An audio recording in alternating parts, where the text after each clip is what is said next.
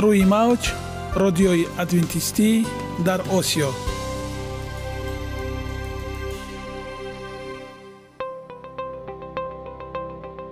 Шунавандаҳои азиз саломи самимии моро пазиро бошед. Ба хотири саодатмандӣ ва хушнудии шумо ба барномаҳои имрӯзаамон ҳусни оғоз мебахшем. Аминем аз шунидани барномаҳои мо баҳраманд мегардед. Барномаҳои мо аз се рубрика иборатанд.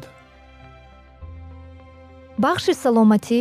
Ки дар он мо бо шумо дар бораи тарзи ҳаёти солим ғизои дуруст ва пешгирӣ кардани бемориҳо суҳбате хоҳем орост. Ахлоқи ҳамида.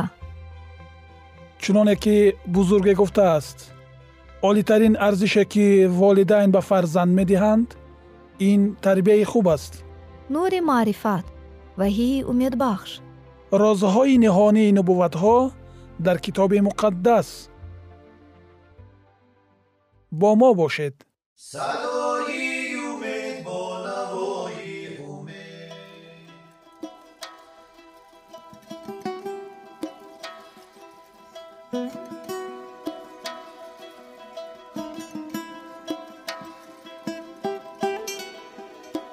ҳар як амалеро ки мо пайваста такрор ба такрор иҷро менамоем бо мурури замон ба одатҳо мубаддал мегардад. Одатҳо бошад дар навбати худ хислати инсонро ташкил медиҳанд.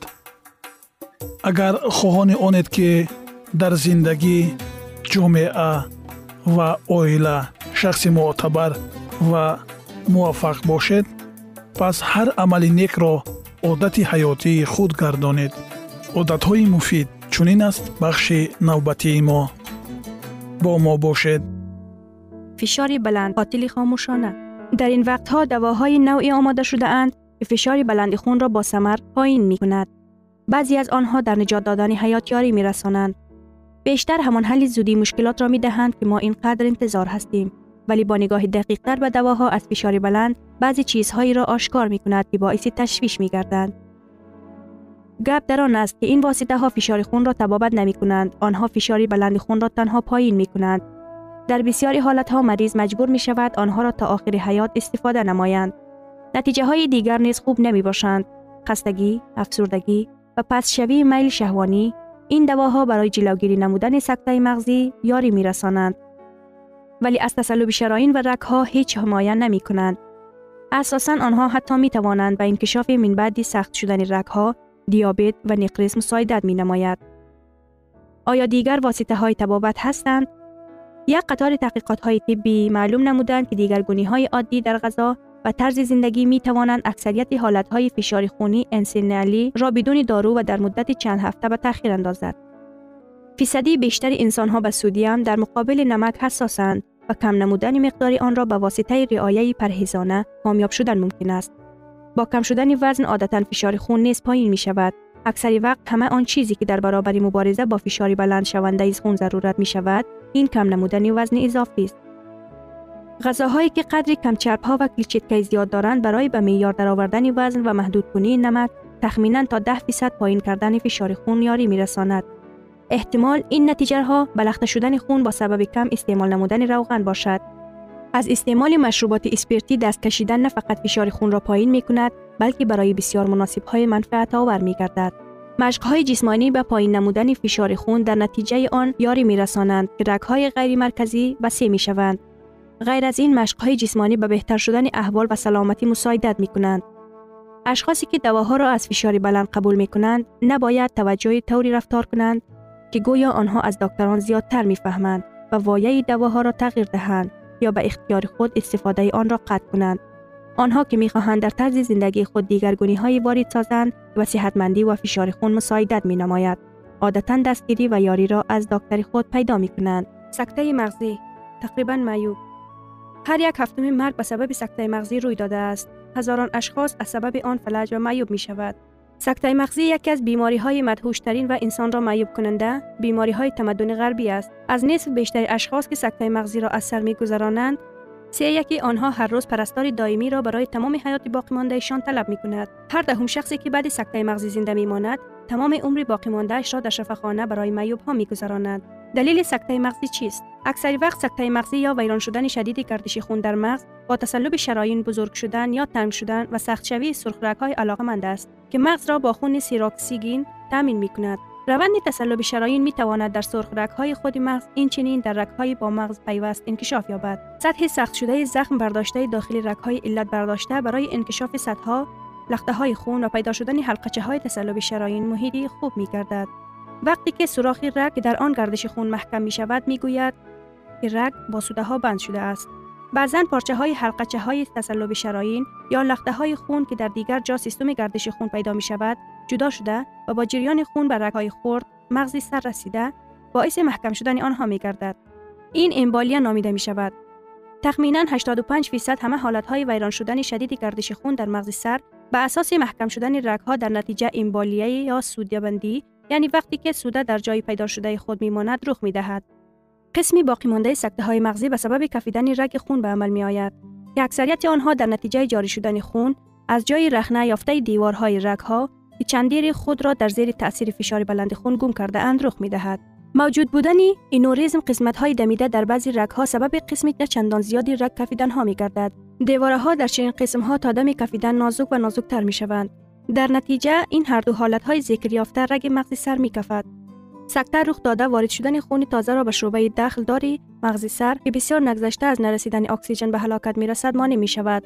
اگر بیشتر قسمت مغزی سر ضرر ببیند آنگاه نتیجه ها می تواند نهایت جدی مرگ آور باشند قسمت ضرر دیده مغز هر قدری که خورد باشد علامت ها همان قدر کم عیان می گردد در خون وجود داشتن خوف پیدا شوی سکته مغزی را چی طور بدانیم اکثریت سکته های مغزی به فشار بلند خون وابسته می باشند که اکثری وقت هیچ گونه علامت ظاهر نمی کنند بنابر آن آن را دشمنی ناعیان می نامند همین طور هر یک چند وقت دیدن فشار خون خود و توابط سری وقت برطرف سازی سبب های فشار بلند خون بهترین راه حمایه می باشند.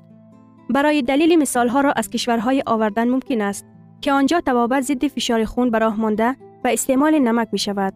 مثلا در ایالات متحده آمریکا و کانادا و نتیجه اینقدر سکته مغزی نیز کم می شدند. دیوارهای تاریک با نام حمله های ترانزیتاری اشمیوی می توانند علامت های اولین باشند این خروج های موقتا از هوش رفتن می باشد که ناگهان رخ می دهند و با شفا یافتن کامل انجام می یابند. ولی همراه های ترنزیتی اشمیوی تکرار یابنده خوف فرارسیدن سکته پر اوج گیرنده را زیاد می کند. چنان که خروج های اختلاجی رگ های قلب احتمال سکته قلبی را زیاد می نماید. عامل های دیگر خوف سطح افزایش یابنده کلسترول در خون، تنباکو کشیدن، دیابت ها، چاقی و طرز زندگی بدون فعالیت همه آن چیزی می باشد که به انکشاف روندهای اتریسلازری مساعدت می کند. در اصل عامل های خوف برای سکته مغزی اساسا همان عامل هایی می باشند که برای بیماری های رگ های دل نیز عامل خوفند. زیرا که سبب هر دو نوع این مریضی در رگ های بسیار مهم است که اکسیژن می رسانند. آیا از سکته مغزی جلوگیری کردن ممکن است؟ بله. از اکثریت سکته های مغزی جلوگیری کردن ممکن است. حالت های سکته مغزی به مثل دیگر بیماری ها به طرز زندگی وابسته می توانستند در دایره نسل نسبتا کم گردند. اگر اشخاص در دوره های اولی حیات طریقه زندگی سالم به ما معلوم را تجربه می کردند. آن بندهای زیرین را در بر می گیرد. تنباکو کشیدن هر یک ششم مرگ از خراب شدن گردش خون در مغز یعنی سکته های مغزی بدون واسطه به تنباکو کشیدن وابسته است. فشار بلند خون را منظم بسنجید. فشار خون علایم ندارد و آن می تواند زمانی رخ دهد که شما منتظر آن نیستید. باید یاد داشته باشید که فشار خون خوف سکته مغزی را تا 800 فیصد زیاد می کند. کم استفاده کردن نمک را یاد بگیرید. در آن کشورهایی که استعمال نمک چندان زیاد نیست، فشار بلند تقریبا معلوم نمی شود. در ژاپن که نمک وسیع استفاده می شود، سکته های مغزی اکثری وقت به مرگ چار می سازند. از روی معروضه مشروبات اسپیردار و دیسترسی پسیخولوژی سکته مغزی یعنی روانشناسی افسردگی که از طرف دانشگاه دولتی طبی اکثریت کشورها از حساب بهترسازی تبابت در دوره شدید سکته مغزی و همینطور بیشتر زنده ماندن بیماران اینچنین از حساب بهترسازی نظارت های خوف و به واسطه بهترگردانیدن تبابتی دواهای فشار خون و کم نمودن استعمال نمک و روغنها به دست آمده است. علاوه بر این کم کردن استعمال نمک در پایین نمودن سطح مرگ از سکته مغزی ثمره بخشتر است. نظر تبابتی فشار خون در بسیاری کشورها برنامه های ملی تطبیق شده اند که برای از جانب اهالی کم استفاده نمودن نمک روانه شده اند. وزن خود را به معیار درآورید. چاقی به انکشاف تسلب شرايين، فشار خون و اکثریت دیابت ها مساعدت می کند. غذاهایی را استفاده نمایید که چرب و کلسترول کم و کلیچیتکا زیاد داشته باشد. اگر از تمام کالوری های در یک روز استعمال نموده کمتر از 20 درصد آنها بر روغن ها راست آیند آنگاه شما رگ های خود را از تسلب شرايین بهتر حمایه خواهید کرد همیشه به ورزش مشق های جسمانی مصروف شوید. مشق های جسمانی گردش خون را بهتر میگردانند و در کنترل کردن وزن و فشار خون یاری میرساند. و اشخاصی که سکته مغزی را از سر گذرانده اند چی طور یاری رساندن به آنها ممکن است. طرز زندگی که برای جلوگیری نمودن سکته مغزی یاری میرساند برقرارگردی را نیز بعدی آن سرعت میبخشد و برای کم کردن خوف تکرار سکته مغزی یاری میرساند. ادامه موضوع را در برنامه آینده خواهیم شنید. پس با ما باشید. Ягона зебогие ки ман онро медонам ин саломатист.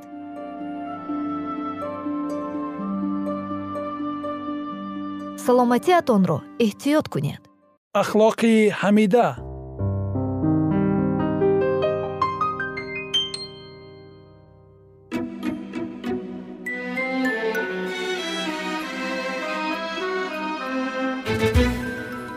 Шунавандагони азиз дар барномаи гузашта мо дар бораи сарзадани гуноҳ дар боғи адан ва оқубатҳои аввалини он ки бобову бибии мо одам ва ҳаво онро чашиданд суҳбат карда будем ва инак идомаи онро бо ҳам мешунавем. Бо мо бошед. Ҳаво дар боғи адан дар назди шавҳари худ комилан хушбахт буд. Аммо ба монанди занҳои ноороми замони мо худро ба дарк намудани доираи фаъолияти боз ҳам баландтар. Назар ба оне ки худо барои ӯ муайян карда буд умедвор мекард. Кӯшиши аз мақоми ишғол намудааш баландтар баромаданро карда вай хеле поён ҷой гирифт. Чунин аст қисмати ҳамаи онҳое ки намехоҳанд масъулиятҳои ҳаётиро мувофиқи нақшаи худо ихтиёран ба ҷо биёранд хоҳиши ба мақоми аз ҷониби худо барои онҳо таъин гардида расиданро намуда бисьёр занон майдонеро тарк мекунанд ки агар дар он заҳмат мекашиданд метавонистанд барои атрофиён баракат бошанд. Дар кӯшишҳои худ ҷониби болобароӣ бисьёриҳо қадру манзалати занона олиҳиматии хислатро қурбон мекунанд ва вазифаҳои аз ҷониби осмон бар душашон гузошташударо иҷроношуданӣ меноманд. Худованд ба одам гуфт. Азбаски ба овози занат гӯш додӣ ва аз он дарахт хӯрдӣ ки амр фармуда гуфтам аз он нахӯрӣ. Замин аз боиси ту малъун шуд. Тамоми айёми умрат аз он бо ранҷ хоҳӣ хӯрд. Хору хас барояд хоҳад рӯёнид ва алафи саҳроро хоҳӣ хӯрд бо арақи ҷабинат нон хоҳӣ хӯрд то даме ки ба хок баргардӣ ки аз он гирифта шудаӣ зеро ки ту хок ҳастӣ ва ба хок хоҳӣ баргашт. Иродаи худо ба он набуд ки ҷуфти бегуноҳ бадиро бидонад. Ӯ ба онҳо тамоми неъматҳоро саховатмандона ато намуд ва дар баробари ин бадиро аз онҳо пинҳон кард. Аммо бархилофи амри ӯ онҳо меваҳои манъшударо хӯрданд ва аз ин лаҳза бояд онҳоро мечашиданд ва дар тамоми ҳаёти худ бадиро дарк менамуданд. аз ин лаҳза насли инсоният аз васвасаҳои шайтон азоб хоҳад кашид. ба ҷои меҳнати хастанакунандаи барои одамон пешбинишуда қисмати онҳо ташвишҳо ва меҳнати вазнин мегардад. онҳоро ноумедӣ андӯҳ азоб ва ниҳоят марг интизор аст дар зери лаънати гуноҳ қарор гирифта тамоми табиат бояд ба инсон аз он шаҳодат медод ки ба муқобили худо бархостан чӣ маъно дорад ва ин ба чӣ оварда мерасонад. Худованд инсонро офарида ӯро бар тамоми замин ва бар ҳамаи мавҷудот ҳоким гузошт. То замоне ки одам ба принсипҳои осмон содиқ буд табиат ба ӯ тобеъ гардонда шуда буд. Аммо вақте ки ӯ шариати илоҳиро вайрон кард дунёи ҳайвоноти зердасти ӯ ба муқобили ҳукмронии ӯ бархост. Ҳамин тавр худо дар дилсӯзии бузурги худ мехост ба одамон муқаддасии шариати худро ошкор созад ва дар таҷрибаи шахсии онҳо марговар будани ҳатто хурдтарин вайроншавии онро нишон бидиҳад. Худованд дар муҳаббати худ нисбат ба инсон аз худи он замон барои онҳо зиндагии пур аз меҳнат ва ташвишҳоро муқаррар кард. Чунин мактабе ки зарурияти онро гунаҳкоршавӣ ба миён овард бояд ба инсон муттеъ гардонидани худ ва нафси худ ва инкишоф додани худдориро таълим медод. Ин як қисми мақсади бузурги худо буд дар таҷаддуди инсон аз вартаи гуноҳ ва таназзул. Огоҳӣ ба одам ва ҳаво додашуда зеро рӯзе ки аз он бихӯрӣ ҳатман хоҳӣ мурд ки дар китоби ҳастӣ боби дуюм ояи 17 омадааст. Маънои онро надошт ки рӯзе ки аз меваи манъшуда хӯрданд бояд мемурданд. Аммо он рӯз барои онҳо ҳукми қатъӣ бароварда шуд. Ҷовидонӣ ба онҳо танҳо бо шарти итоаткорӣ ваъда шуда буд. Шариатро вайрон намуда онҳо аз ҳукми ҳаёти ҷовидона маҳрум гаштанд. Худи ҳамон рӯз онҳо ба ҷазои марг маҳкум карда шуданд. Барои ҷовидона зиндагӣ кардан одам бояд меваҳои дарахти ҳаётро мечашид. Одаме аз ин афзалият маҳрум шуда оҳиста оҳиста қувваи худро гум мекард то замоне ки ниҳоят умри ӯ ба охир мерасид шайтон кӯшиши онро мекард ки одам ва ҳаво беитоатӣ намуда худро ба ғазаби худо гирифтор намоянд. Дар баробари ин ӯ умед дошт ки онҳо ҳатто бахшоишро ба даст оварда натавониста ба ҳар ҳол аз меваи дарахти ҳаёт мечашанд ва ҳамин тавр дар рӯи замин азоб ва гуноҳро абадӣ мегардонанд. Аммо ҳамон лаҳза баъди гунаҳгоршавии одам фариштагони муқаддас барои ҳимояи дарахти ҳаёт фиристода шуданд. ин фариштагонро шуоҳои дурахшандаи нур ба мисли шамшерҳои оташин иҳота менамуданд. ҳеҷ касе аз оилаи одам ба дарахти ҳаёт наздик шуда наметавонист то ки меваҳои онро бичашад бинобар ин ҳамаи гунаҳкорон мерандаанд сели андӯҳу ғаме ки гунаҳкоршавии одаму ҳаво ба он ибтидо гузошт аз ҷониби бисёриҳо ҷазои бениҳоят вазнин барои чунин гуноҳи хурд тасаввур карда мешавад. Одамон ба хиратмандӣ ва адолатпарварии худованд нисбати инсон шубҳа мекунанд. Лекин агар онҳо ба ин масъала ҷиддитар диққат медоданд он гоҳ гумроҳии худро мефаҳмиданд. Худо одамро ба сурати худ бегуноҳ офарид. Дар замин бояд мавҷудотҳое сокин мешуданд ки аз рӯи қадру манзалат аз фариштагон фақат андаке поён меистоданд. Итоаткории онҳоро санҷидан лозим буд зеро худованд роҳ дода наметавонист ки дар замин онҳое сокин шаванд ки шариати ӯро қадр намекунанд. Шунавандагони азиз идомаи ин мавзӯи ҷолибро дар барномаҳои ояндаи мо хоҳед шунид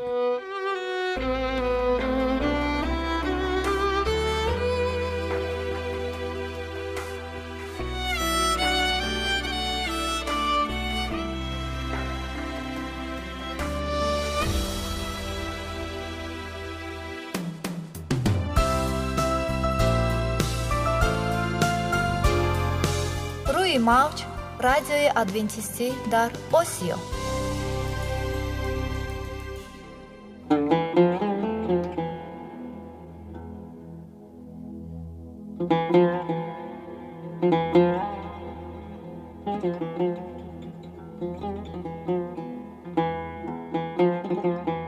дуруд бар шумо шинавандагони азизи мо бо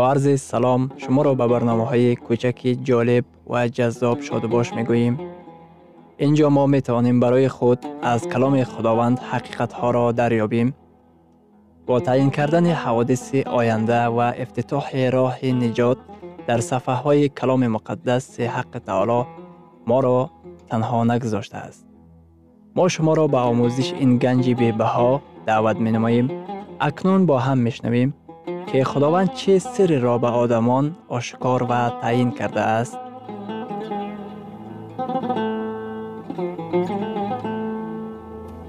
ваҳйи умедбахш. Умедбахш.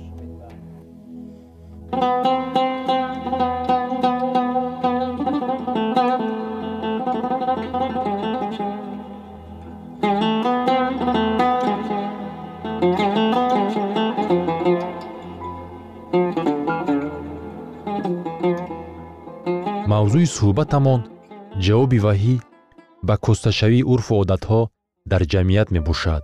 Аҳкоми чорум ба авлодони имрӯза муроҷиат менамояд.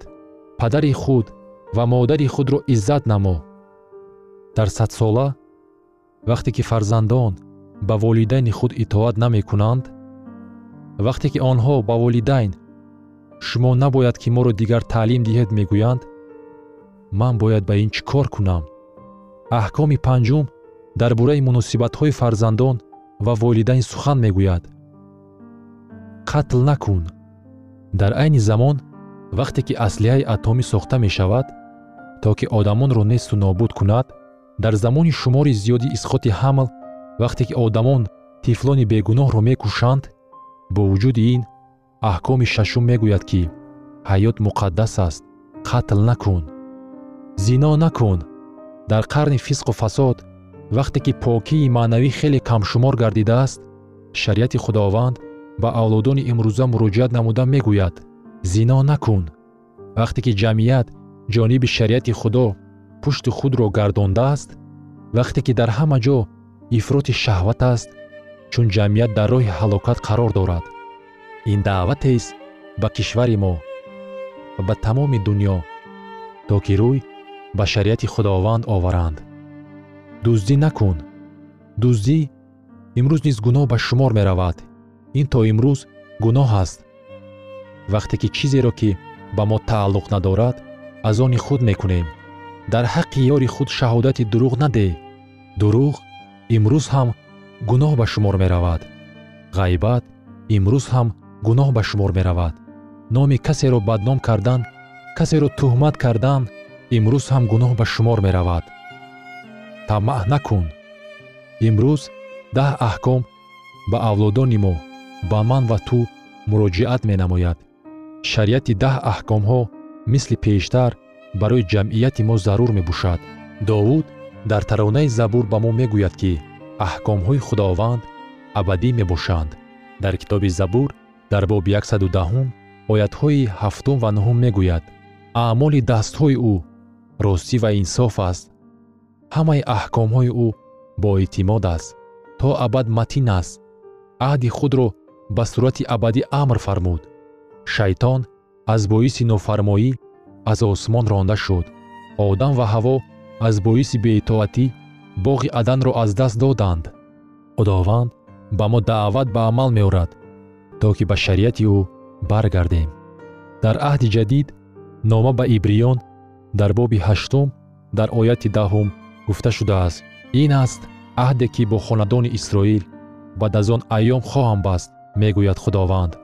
Қонунҳои худро дар афкори онҳо хоҳам гузошт ва дар дилҳои онҳо хоҳам навишт ва худои онҳо хоҳам буд ва онҳо қавми ман хоҳам буд. Худованд мегӯяд ман шариати худро дар афкори шумо хоҳам гузошт. Ин чӣ маъно дорад? Агар шариати худо дар афкори мо бошад мо онро медонем. Агар шариати худо дар дилҳои мо бошад мо онро дӯст медорем. Дар замонҳои охир худованд қавмеро хоҳад дошт ки шариати ӯ дар дилҳо ва афкори онҳо навишта шудаанд. Қавми ӯ ӯро дӯст медоранд ва ба ӯ итоат менамоянд. Биёед хонем ки қавми замони охири худо чӣ гуна тасвир шудааст?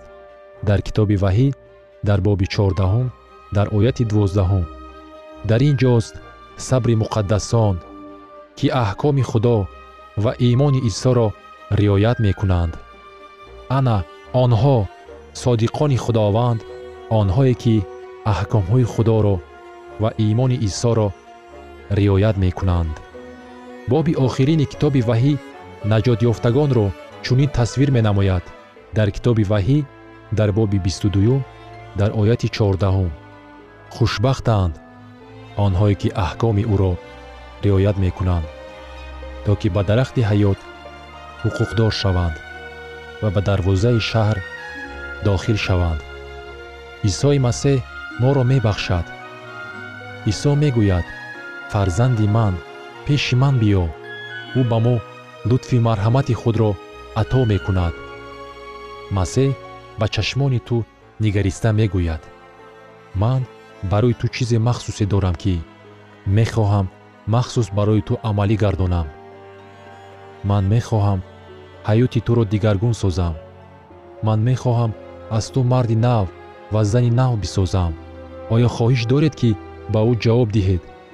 Исо ба ҳаёти ман ворид шав барои ман коре кун ки ба кардани он дар ман қудрат нест. Чандин сол пеш як модар бо худ писарашро гирифт то ки воизи машҳур дуайт мудиро гӯш кунад. Баъд аз вохӯрии модар ба тӯдаи одамоне ки дар гирди пастр муди ҷамъ омада буданд наздик шуд то ки писари ӯ тавонад дасти воизро фушурад. Вақте ки навбати писарбача расид вай дастонашро муш карда аз салом кардан даст кашид. Модари ӯ хеле дар хиҷолат монд. Модар хоҳиш мекард ва розӣ кунониданӣ мешуд.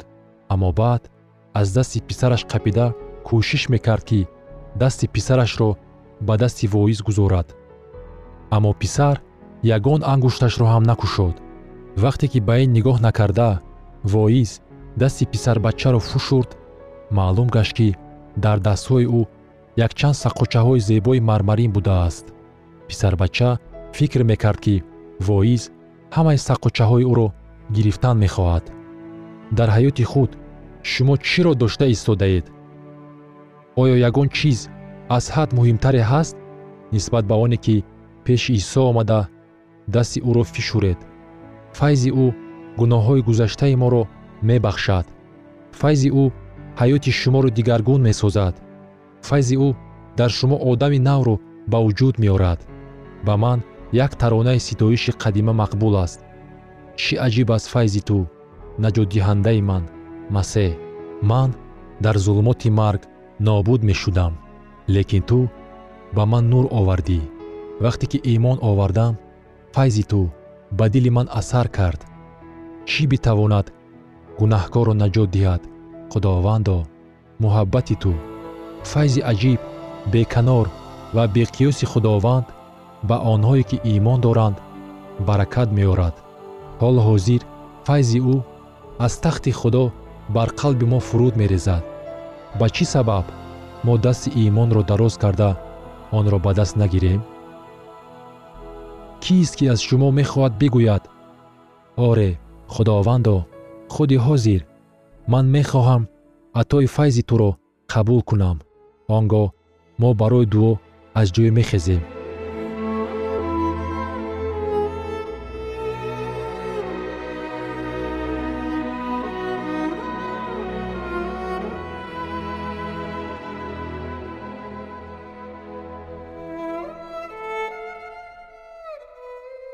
شنوندگان عزیز در لحظات آخری برنامه قرار داریم. برای شما از بارگاه منان، صحتمندی و تندرستی، اخلاق نیکو، نور و معرفت الهی خواهانیم. تا برنامه دیگر شما را به پاک می سپاریم.